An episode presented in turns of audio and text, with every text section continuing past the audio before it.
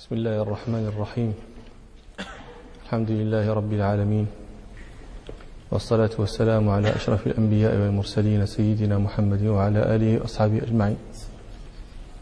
بسم الله الرحمن الرحيم. قال عبيد الله بن يحيى رحمه الله وحدثني عن مالك عن هشام بن عروة عن أبيه عن زينب بنت أبي سلمة عن أم سلمة زوج النبي صلى الله عليه وسلم أنها قالت جاءت أم سليم امرأة أبي طلحة الأنصاري إلى رسول الله صلى الله عليه وسلم فقالت يا رسول الله إن الله لا يستحي من الحق. هل على المرأة من غسل إذا هي احتلمت؟ فقال نعم إذا رأت الماء. هذا الحديث كنا تحدثنا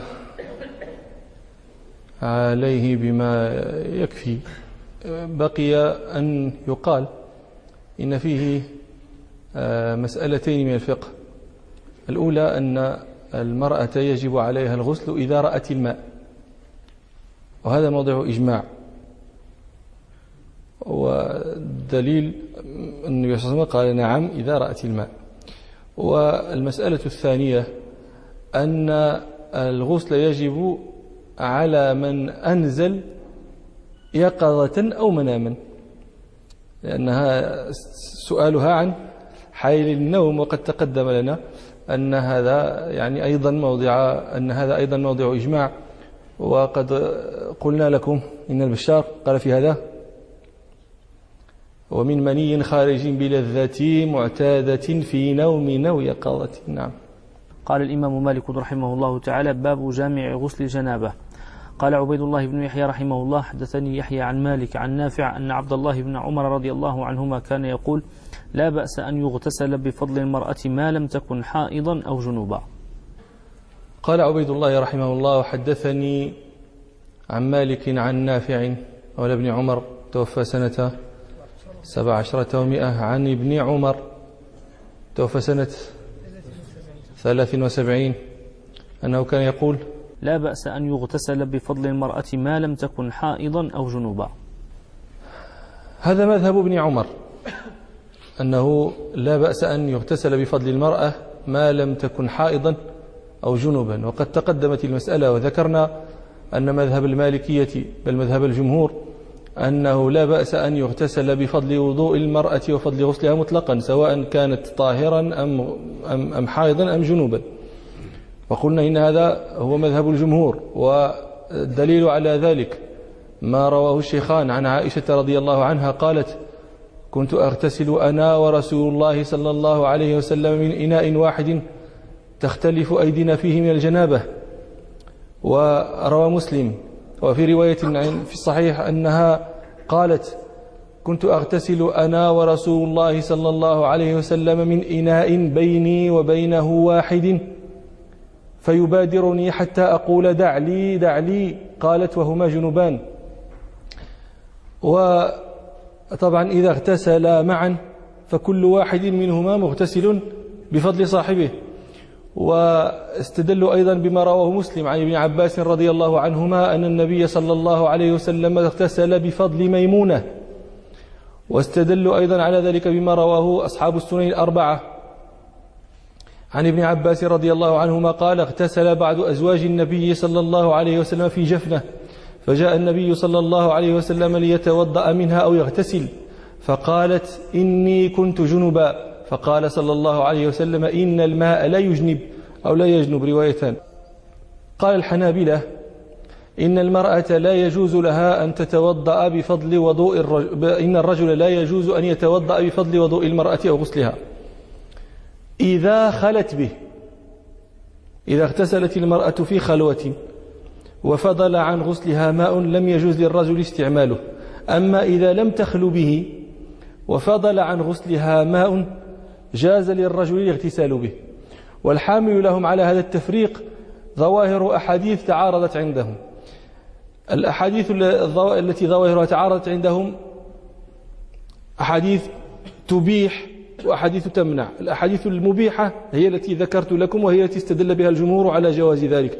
أما الأحاديث المانعة فمنها ما رواه أصحاب السنن الأربعة عن آه، الحاكم بن عمرو عن الحاكم بن عمرو الغفاري رضي الله عنه أن رسول الله صلى الله عليه وسلم نهى أن يتوضأ الرجل بفضل المرأة.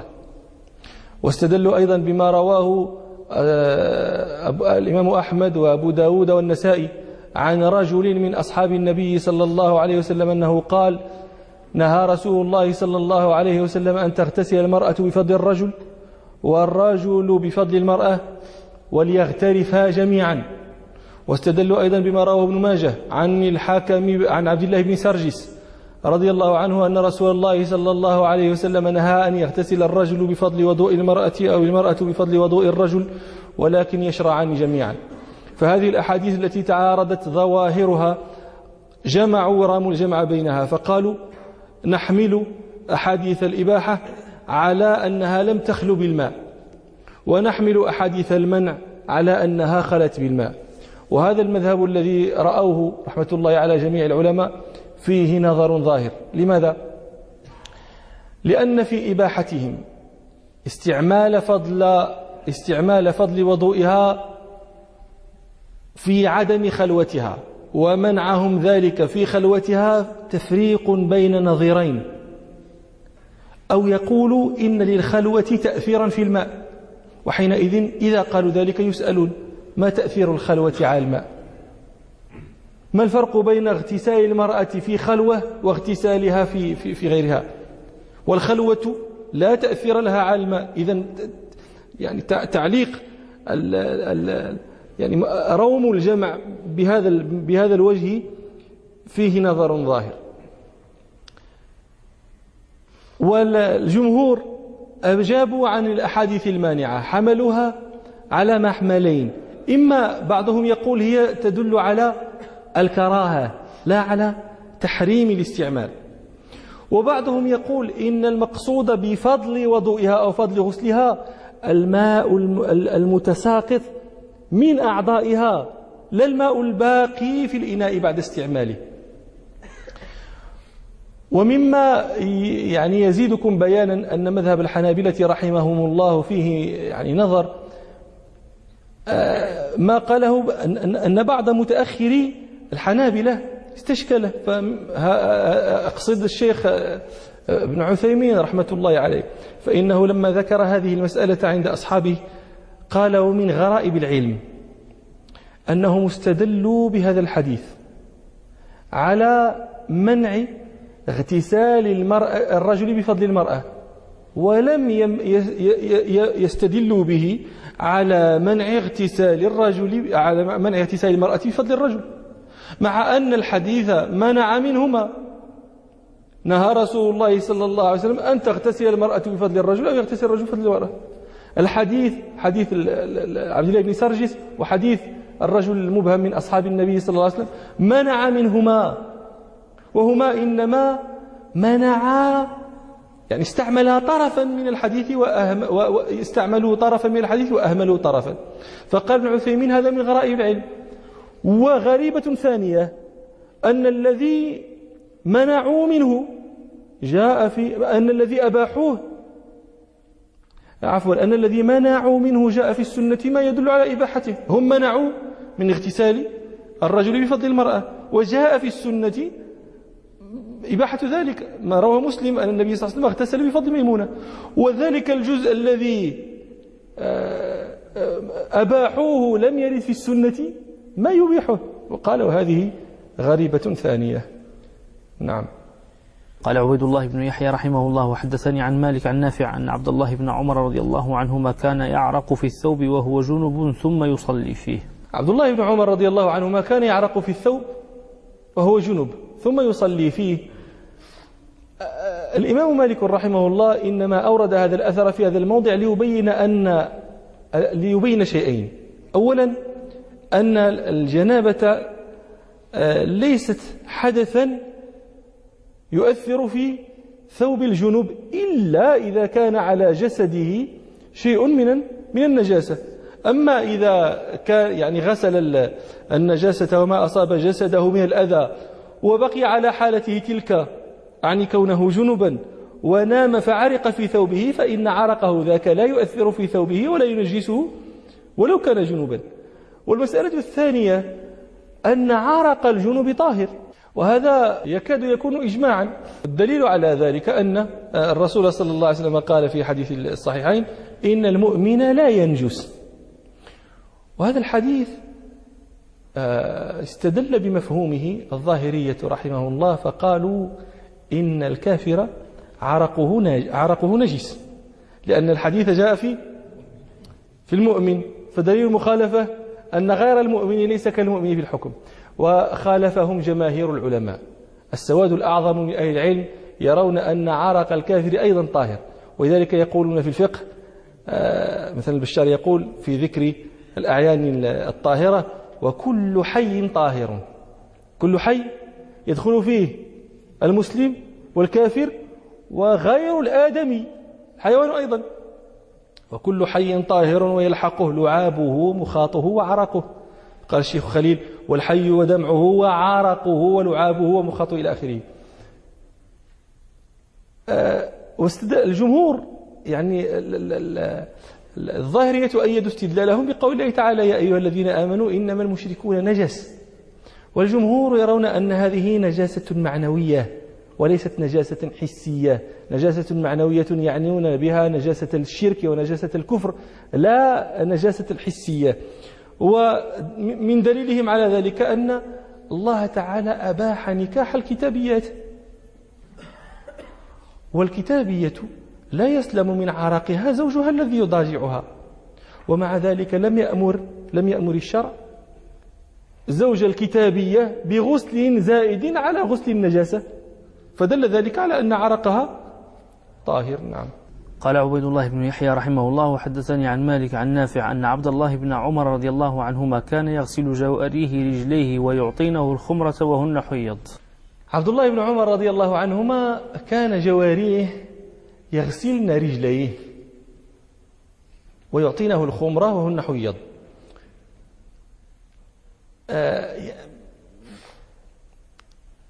حاول العلماء أن آه، يعني يستكشفوا لأي شيء كانوا يغسلوا لأي شيء كنا يغسلن رجليه. فسئل الإمام مالك رحمه الله قيل له آه، سئل عن هذا الغسل غسل جواري بن عمر رجليه. للصلاة. أكان للصلاة يعني في الوضوء؟ فقال مالك رحمه الله في رأيي نعم. فقال أما تخاف فقيل له أما تخاف أن يكون من اللماس؟ قد تقدم لنا أن آه.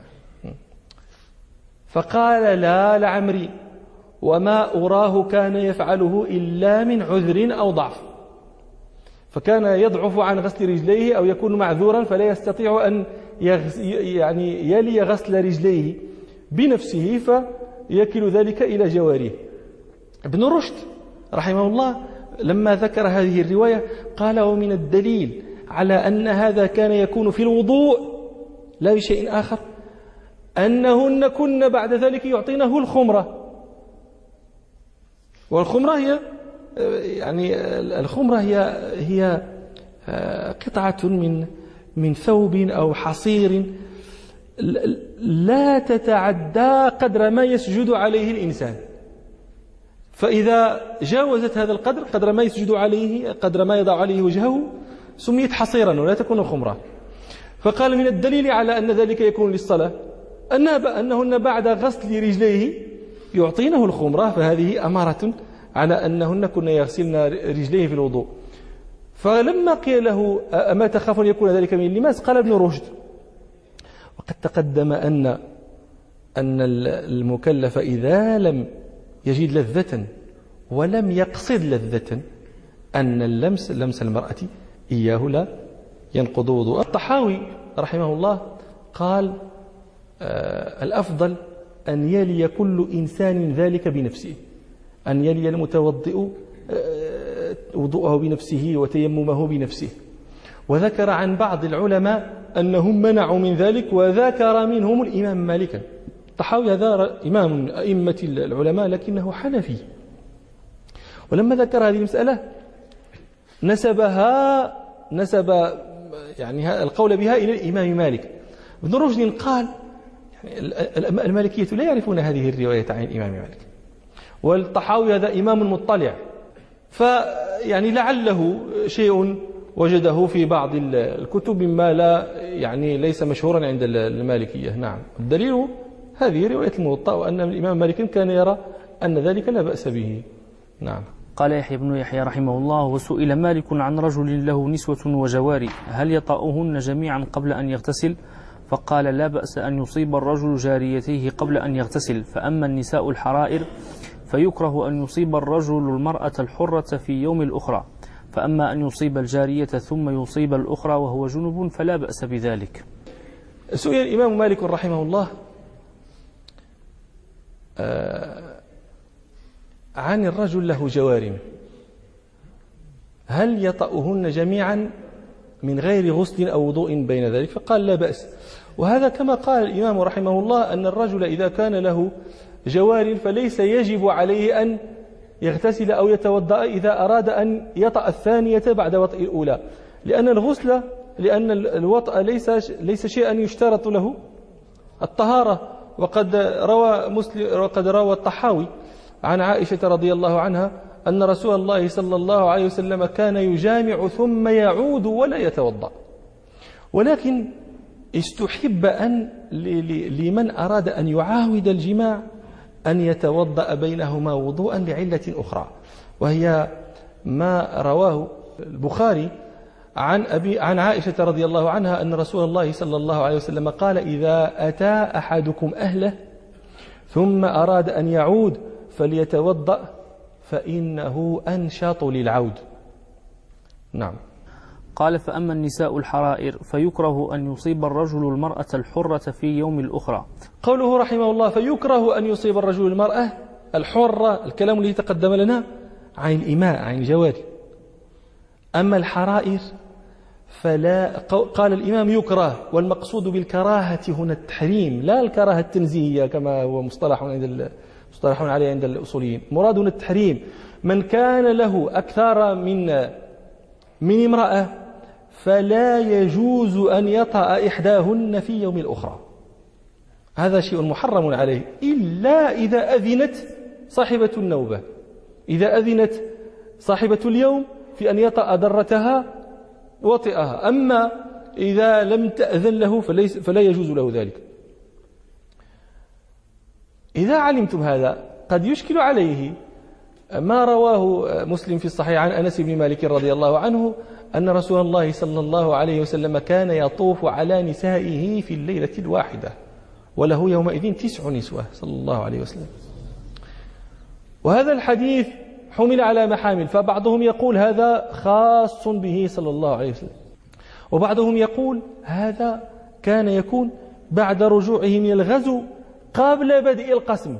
فكان إذا عاد من الغزو طاف عليهن جميعا في ليلة واحدة ثم يقسم. وبعضهم يقول كان ذلك برضاهن. وبعضهم يقول كان ذلك في النبي صلى الله عليه وسلم فعل ذلك في حجة الوداع قبل أن يشرع في الحج ليقضي حاجة نسائه جميعا قبل دخولهن في النسك. نعم. أما أن يصيب الجارية ثم يصيب الأخرى وهو جنب فلا بأس بذلك. قال رحمه الله وسئل مالك عن رجل جنب وضع له ماء يغتسل به فسهى فأدخل أصبعه فيه ليعرف حر الماء من برده. قال مالك إن لم يكن أصاب أصبعه أذى فلا أرى ذلك ينجس عليه الماء. سئل الإمام مالك رحمه الله عن إنسان وضع له آه، وضوء فأراد أن يختبر حره فسهى فأدخل إصبعه فيه. هل هذا الإدخال يفسد عليه ذلك الماء؟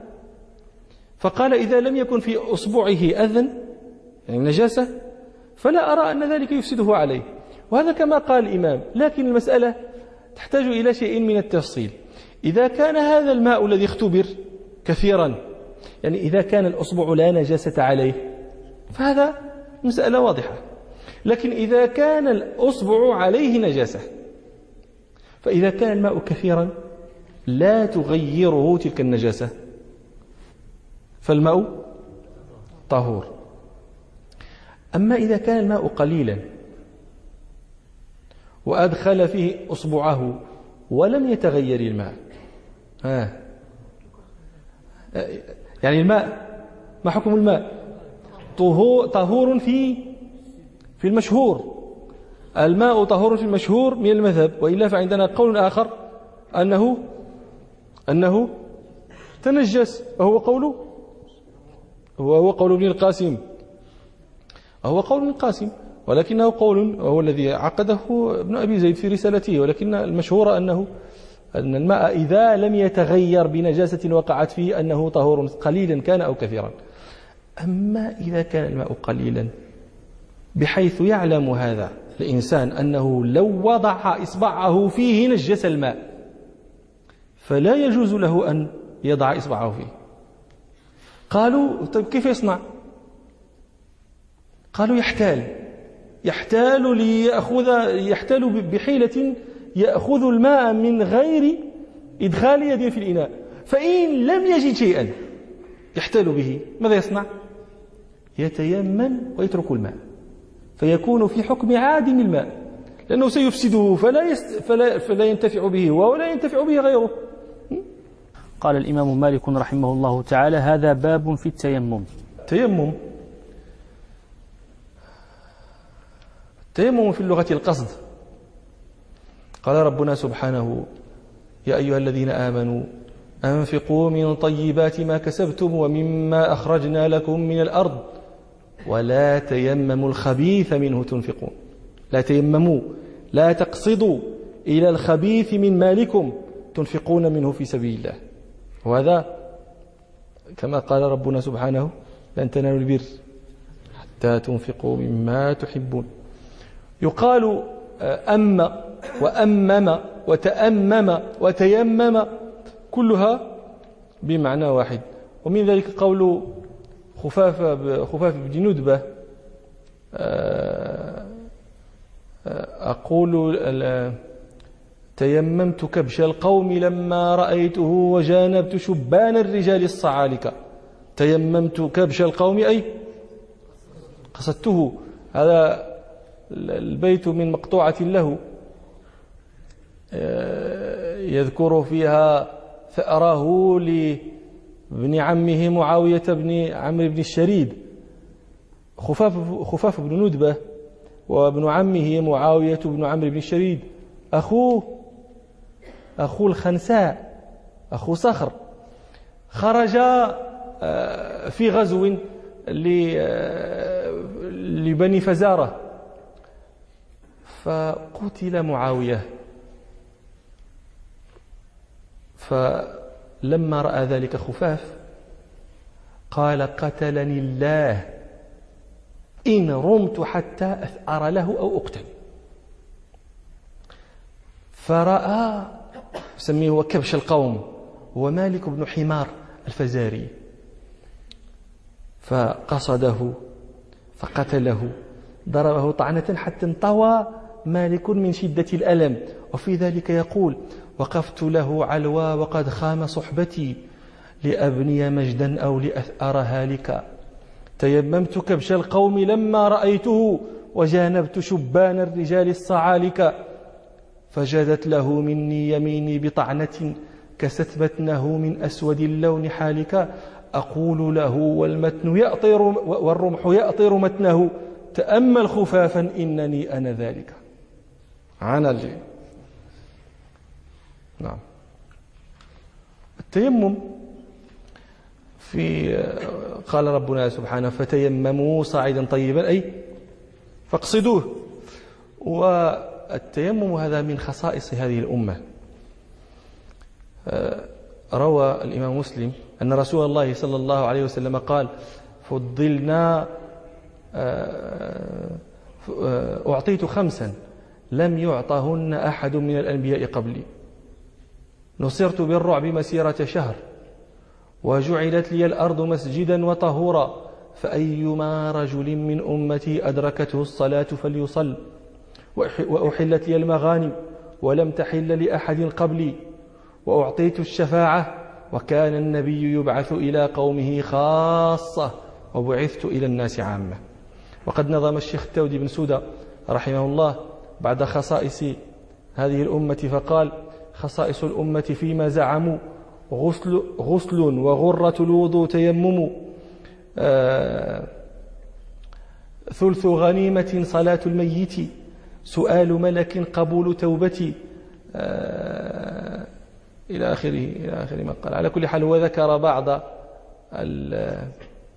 الخصائص آه يعني يقول وزد سواكا وسحورا عجلا فطرا وطأ من بعد نوم وكلا واشرب كذاك ذكروا الأذان مع, مع, مع الإقامة فخذ بيانا. جاء الشيخ محمد تهامي قنون رحمة الله عليه فذيل ذلك ببعض الخصائص. أخرى لم يذكرها. من تقدم فقال وزيد سلاما وصفوف الملك كذاك تأمين على ما قد حكي كذاك جمعة جماعة وعيد كسوف استسقى ووتر يا مريد. إلى آخره نعم. والتيمم مشروع بالكتاب والسنة والإجماع. أما الكتاب فقول الله تعالى فإن, لم فإن يا أيها الذين آمنوا إذا قمتم إلى الصلاة فاغسلوا وجوهكم وأيديكم إلى المرافق وامسحوا برؤوسكم وأرجلكم إلى الكعبين وإن كنتم جنبا فاطهروا وإن كنتم مرضى أو على سفر أو جاء أحد منكم من الغائط أو لامستم النساء فلم تجدوا ماء فتيمموا صعيدا طيبا فامسحوا بوجوهكم وأيديكم. وأما دليل السنة فما تقدم لنا من من من حديث الفضائل ومنها أيضا ما رواه الشيخان عن عمران بن حسين رضي الله عنه أن رسول الله صلى الله عليه وسلم رأى رجلا معتزلا في القوم معتزلا لم يصلي فقال ما منعك أن تصلي؟ فقال يا رسول الله أصابتني جنابة ولا ماء. فقال صلى الله عليه وسلم عليك بالصعيد فإنه يكفيك. ومن ذلك أيضا ما رواه مسلما حذيفة بن اليمان رضي الله عنه قال فضلنا على الناس بثلاث جعلت صفوفنا كصفوف الملائكة وجعلت لنا الأرض كلها مسجدا وجعلت تربتها لنا طهورا إذا لم نجد الماء. وأما الإجماع فقد ذكره غير واحد من العلماء ذكره آه، أبو حيان الأندلسي في البحر وذكره ابن عطية آه، في آه، المحرر وذكره ابن قدامة في المغني وذكره غيرهم. نعم.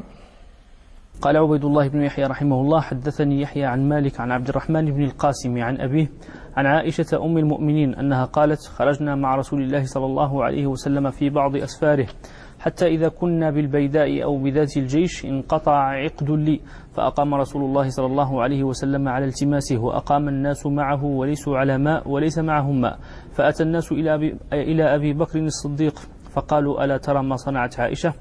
أقامت برسول الله صلى الله عليه وسلم وبالناس وليسوا على ماء وليس معهم ماء.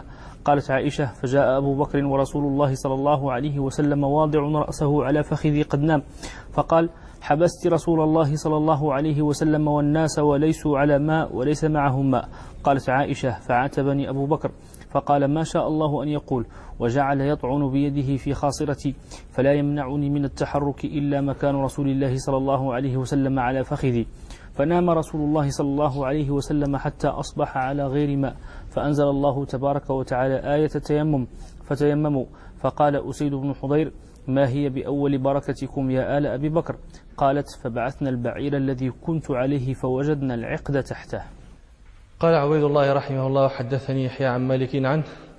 عن عبد الرحمن بن القاسم. عبد الرحمن بن القاسم بن محمد بن أبي بكر الصديق. أبو محمد التيمي الزهري القرشي آه، عفوا التيمي القرشي آه، المدني الإمام الثبت الفقيه معدود في صغار التابعين وكان يقال فيه كان أفضل أهل زمانه. روى عنه الأكابر مالك والسفيانان وغيرهم. مات رحمه الله سنة ست وعشرين ومائة. نعم. عن أبيه. آه عبد الرحمن بن القاسم هنا مسألتان في المصطلح. الإمام مالك يروي عن عبد الرحمن بن القاسم ويروي عنه عبد الرحمن بن القاسم. هذا من من المتفق والمفترق. تقدم لنا هذا. المتفق والمفترق هو أن تتفق أسماؤهم أسماء الرواة وأسماء آبائهم لفظا وخطا وتختلف أعيانهم. قال العراقي ومنه ومنهم المتفق المفترق ما لفظه وخطه متفق لكن مسمياته لعدة نحو ابن أحمد الخليل ستة. فمالك يروي عن عبد الرحمن بن القاسم التيمي القرشي الذي هو من ذرية أبي بكر الصديق ويروي عنه عبد الرحمن بن القاسم العتقي. آه؟ والمسألة الأخرى أن اسماء الراوي عن مالك يوافق اسم شيخ مالك. ماشي في هذا الإسناد. ولكن مالك له من الشيوخ عبد الرحمن بن القاسم وله من من التلاميذ عبد الرحمن بن القاسم هذا هذه المسألة لم يذكرها ابن الصلاح في مقدمته التي جمع فيها علوم الاصطلاح. لكن ذكرها الحافظ ابن حجر في نخبته. وأشار إلى أن هذا مما ينبغي لطالب هذا الفن أن يعتني به. إذا اتفق آه، اسم راوي اسم شيخ الراوي ومن روى عنه. وهذا مهم لئلا يظن أن أن المسألة فيها انقلاب أو فيها وهم أو فيها غلط. عن عبد الرحمن بن القاسم عن أبيه. عن أبيه وهو القاسم بن محمد بن أبي بكر الصديق الإمام العلم أحد الفقهاء السبعة.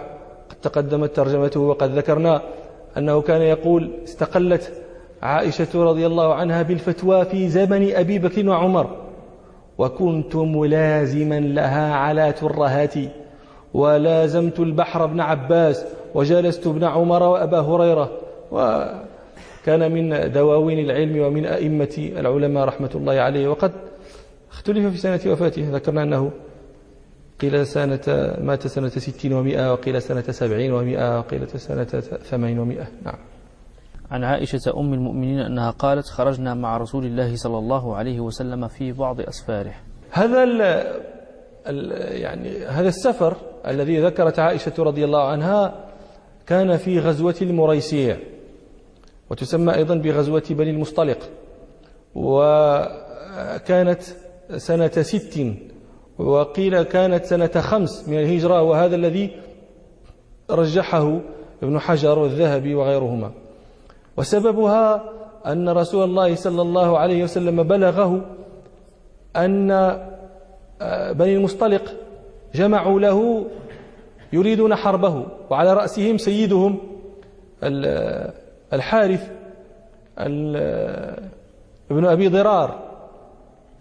فخرج إليهم النبي صلى الله عليه وسلم حتى لقيهم على ماء من مياههم يسمى المريسيع. ولذلك سميت هذه الغزوة بغزوة المريسيع نسبة إلى الموضع الماء الذي اجتمعوا عليه. وتسمى بغزوة بني المصطلق نسبة إلى القبيلة التي قصدها النبي صلى الله عليه وسلم. فحمل المسلمون عليهم حملة واحدة فما أفلت منهم إنسان.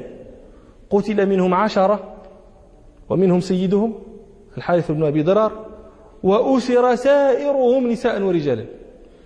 وذكر أهل السير أن جويرية بنت الحارث أم المؤمنين رضي الله عنها كانت ممن أسر في هذا اليوم ووقعت في سهم ثابت بن قيس بن شماس.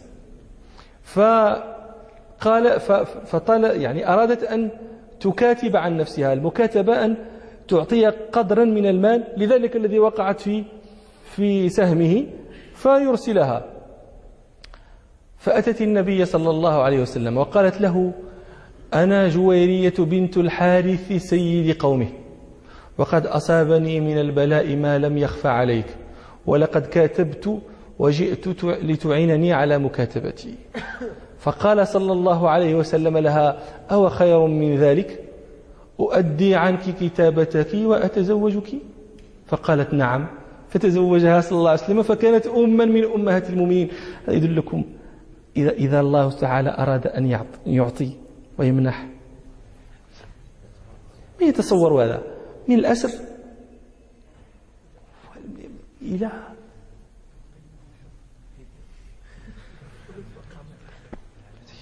لا إله إلا الله. عطايا الرب سبحانه.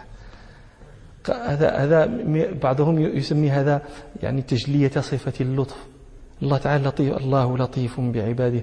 قالوا في تفسير اللطف هو إظهار النعم في صور الرزايا. هي رزية هذه الأسر رزية. ولكنها تجلت عن نعمة أي نعمة. قالوا اللطف إظهار الأمور جاء في صور أضداد لها فلتعرفي. إظهار الأمور في صور أضدادها. اللطف إظهار الأمور جاء في صور أضداد كما ليوسف ليوسف النبي بن يعقوب. صيره رقا لكي ينال عزا وملكا ربه تعالى. فتزوجها. فلما تزوجها صلى الله عليه وسلم قال الصحابة هؤلاء الأسرى أصهار رسول الله صلى الله عليه وسلم. فأطلقوهم. فلم تعرف امرأة كانت أعظم بركة على قومها منها. لأنه بسببها أطلق الجميع. وفي هذه الغزوة نزلت أنزل الله تعالى سورة المنافقين. وسببها أن رجلا من المهاجرين ورجلا من الأنصار آه، اشتجروا على ماء. فتقاتلوا. فقال المهاجري فقال الأنصاري يا الأنصار. وقال المهاجري يا للمهاجرين. فبلغ ذلك آه، عبد الله بن أبي بن سلول وكان معه زيد بن أرقم وكان غليما وكان معه بعض أصحابه. فلما بلغه ذلك قال قد ثاورونا في بلادنا. والله ما أحسبنا وجلابيب قريش هذه إلا كما قال القائل سمن كلبك يأكلك. أما والله لئن رجعنا إلى المدينة ليخرجن الأعز منها الأذل. ثم التفت إلى أصحابه وقال هذا ما صنعتم بأنفسكم. أسكنتموهم بلادكم وقاسمتموهم أموالكم. والله لو كففتم عنهم لتحولوا عنكم إلى غير إلى يعني لتحولوا عنكم. فأخذها زيد بن أرقم وذهب بها إلى رسول الله صلى الله عليه وسلم. قال له عبد الله بن أبي قال كذا كذا. فلما بلغ ذلك عبد الله أتى رسول الله صلى الله عليه وسلم يحلف بالله ويعتذر ما قال ويحلف أنه ما قال. وكان عند قومه بمكان. فجاءوا وقالوا يا رسول الله لعل الغلام أن يكون أخطأ فسار رسول الله صلى الله عليه وسلم بالقوم في ساعة لم يكن يسير فيها. فجاءه أسيد بن حضير رضي الله عنه قال يا رسول الله لقد سرت بالقوم في ساعة منكرة. فقال رسول الله صلى الله عليه وسلم أما سمعت ما يقول ابن أبي؟ فقال أسيد يا رسول الله فأنت والله العزيز وهو والله الذليل. ثم قال يا رسول الله ارفق به فإن الله قد جاءنا بك وقد كنا ننظم له الخرز لنتوجه علينا. يجعلون الجوهر في التاج ليضعوه فوق رأسه ويتوجه عليه ملكا. جاء النبي صلى الله عليه وسلم ذاك الوقت. ما ملك ما بقى مشى فحاله فقال له فإنه يرى أنك قد استلبته ملكا. فأنزل الله سورة المنافقين. إذا جاءك المنافقون قالوا نشهد إنك لرسول الله والله يعلم إنك لرسوله والله يشهد إن المنافقين كذبون إلى أن يقول هم الذين يقولون لا تنفقوا على من عند رسول الله حتى ينفضوا. ولله خزائن السماوات والأرض ولكن المنافقين لا يفقهون. يقولون لئن رجعنا إلى المدينة ليخرجن الأعز منها الأذل ولله العزة ولرسوله وللمؤمنين ولكن لا يعلمون. فصدق الله زيد بن أرقم رضي الله عنه. ونكتفي بهذا. سبحانك اللهم وبحمدك أشهد أن لا إله إلا أنت أستغفرك وأتوب إليك والحمد لله